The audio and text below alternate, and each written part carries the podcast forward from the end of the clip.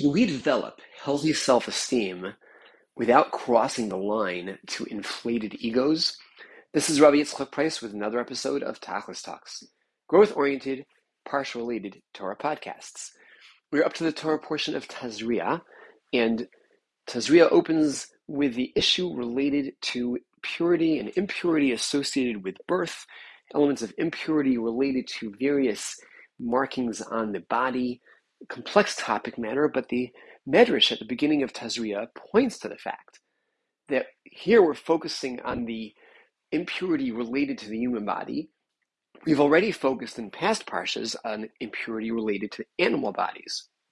The animals we may and may not eat, tameh and tahor, actual elements of impurity related to, let's say, the carcass of an animal or certain rodents. The progression dealing with animal first and then man matches the progression of creation.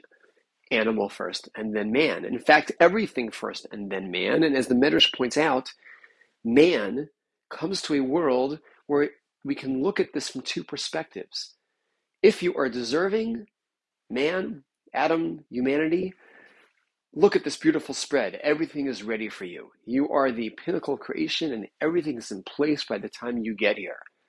But if you're not deserving, the message is you think you're so great. The little bug was created before you.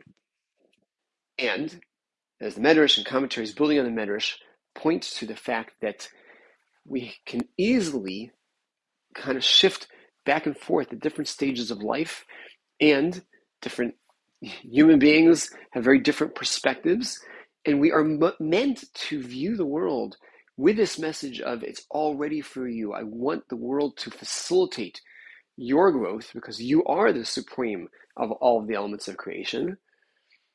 And yet, to be potentially uh, critiqued and put in your place if you abuse what it means to be at the top of the chart and you have the inflated ego and you get carried away with that and understand the pettiness that everything else preceded you. And the Haftarah that is associated with the Parsha of Tazria, which actually this week particularly there are multiple readings due to the fact that it's also Rosh Chodesh and we're about to usher in, uh, we're ushering in the month of Nisan. So there are various other readings which will impact on what Haftarah is being read, but the Haftarah that is associated with the Parsha of Tazria shares a story that can help us get perspective on pride, inflated ego, the mistake and the danger in it, and hopefully kind of um, inspire us to balance properly these issues of esteem and ego. Naaman was the name of a general of an enemy nation, a neighboring nation to Israel, nation of Ammon. And Naaman was stricken with what I'll probably, maybe mistakenly refer to as leprosy. It's called saras, but something that has similarities to leprosy, and although it's not the medical real parallel to leprosy. It's often translated that way. But he's stricken with this saras, which again we'll call leprosy. And he has a Jewish a maidservant, basically a woman who was captured from the uh, Israelite camp. And she recommends that he go to the Jewish prophet, Elisha, because this, and again, the reason we can't really call it leprosy, this malady that was manifest on the body was rooted in a spiritual source and although, truth be told, all physical maladies are tied to some element of a spiritual source, but this saras was rather unique in the fact that the remedies and the therapy, the whole process was related to addressing spiritual issues, not physical issues. And although the saras is described in our portion might be limited to Israel, to Jews living in Israel, it's not so simple as to what the ramifications would be for others in other circumstances, but she understood there might be a parallel over here. And in fact, as we discover in the story, there certainly was. So she recommends go to the, the prophet of Israel. Now, Naaman, he was a person of note, a person of high rank, and he expects if I'm going to put out word that I'm coming to visit Mr. Prophet, Rabbi Prophet, Dr. Prophet over there in Israel, I'm expecting that he going to be, wow, Naaman's coming to me. I better make sure to provide him a an appropriate welcome and roll out the red carpet and see to it that we have uh, you know parallel generals and dignitaries, uh, photo ops. but nothing of the kind happens. And Elisha basically simply sends a message to Naaman, rather dismissive of his rank, nobility, no, no grandeur over here, sends a message to Naaman, tell him to go uh, and dunk himself in the Jordan River. Naaman can't handle this. Naaman, who I'm not used to being treated as a commoner, and telling me to go into the Jordan River, that's a puny little river. I've got better baths and spas back in Ammon. He's not treating me like who I am. He's not treating my situation as significant, and he is therefore dismissive himself of Elisha's directive. But here, his inflated ego is getting in the way of what really would provide his therapy. And it's borders on, on suicidal or certainly in, uh, causing himself further pain and aggravation in the fact that he has his pride get in the way of the practical. His ego gets in the way of what will actually be effective and what can provide him that real cure. Commentaries describe the work, I believe, the text Masok V'Hama'or describes that we can get a better understanding in why it is that Naaman has such an inflated ego from an earlier story within his life.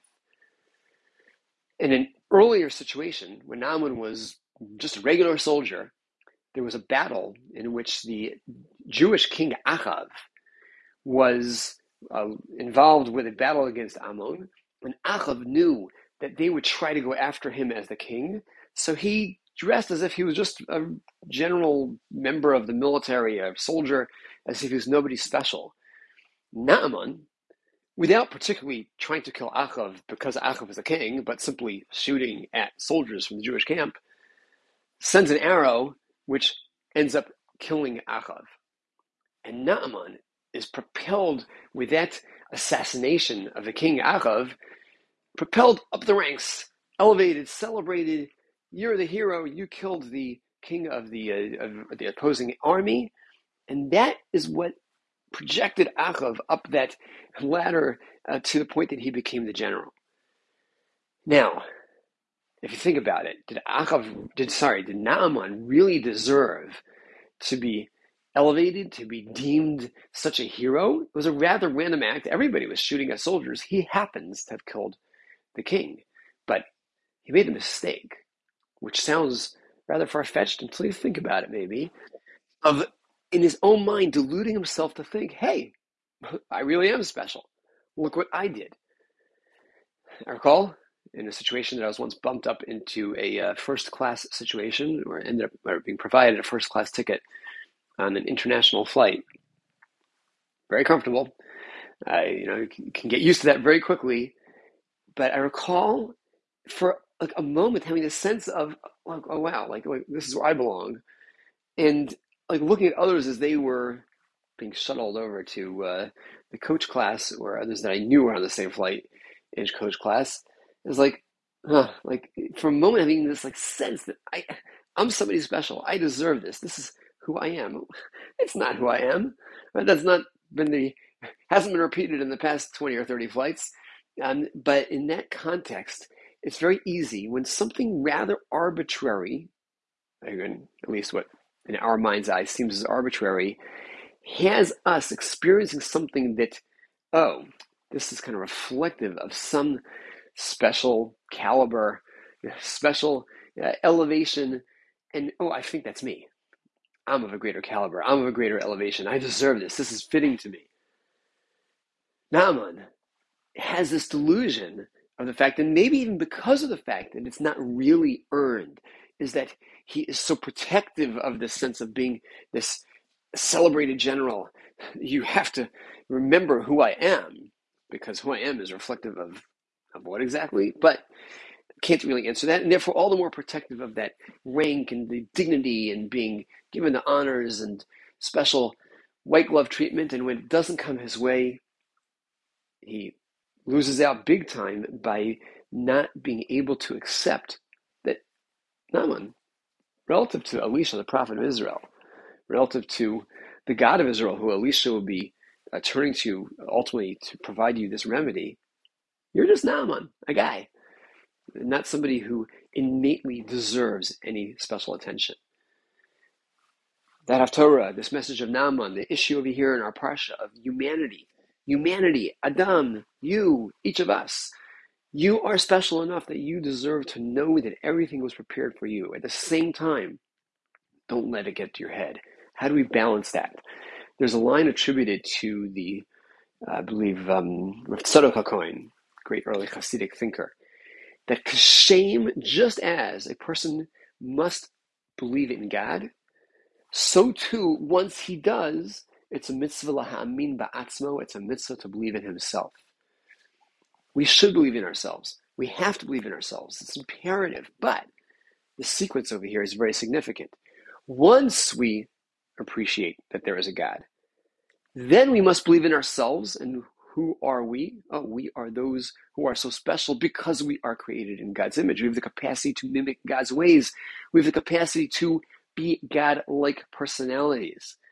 That makes us special to the degree we acknowledge, recognize that there is that God, and our greatness is associated with Him.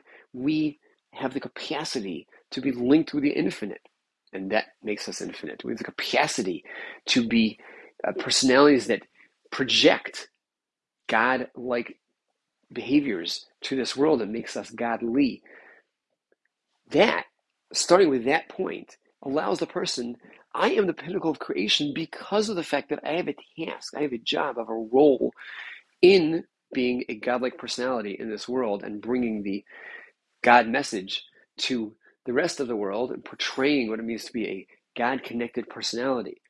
Keeping that in mind gives us the capacity to appreciate our specialness, to bear that in mind without allowing ourselves to have an ego that gets inflated and we just kind of get drift away like the balloon because it's anchored in something meaningful. My specialness is anchored in my relationship with God. So it doesn't lead to being haughty, doesn't lead to being um, that Naaman who can't handle the fact you're not treating me appropriately because it's my greatness, my self esteem is related to the fact that Am I in this moment warranting it because of the fact that I'm doing what God wants me to do? Am I doing that which makes humanity special? That makes me Adam, which, by the way, Adam, much as it reflects being from the earth, there's a concept that it also reflects the word of Adameh. I can be like my master. And the words Adameh l'Elyon, I'll be like the one up above, which were in one context said very inappropriately when Nebuchadnezzar uh, is quoted as saying this line the Elyon, I'm gonna get up there, I can be like God. He was saying it as, as a coup, as a takeover, as who's God, I can be great. But the same line can be said, I will make myself Elyon like the one who's up there. I recognize there's one who's up there. I recognize that there's a God who is ultimately supreme, but he made me as the supreme being in this creation down here because I can link myself to him and utilize that whole world that he laid out in front of me to be resources in my portraying godliness to the world. In so doing, if we become the type of people who look at the world that God created for us and understand that all of the resources that are there, the talents He provided for us, everything that becomes part of our life circumstance can be used to develop into a properly, uh, healthily um, developed sense of what it means, the esteem that comes with being Adam, without any of that negative, inflated, inappropriate ego, then we will be the type of people who will be far more likely to achieve that Adam focused tachlis.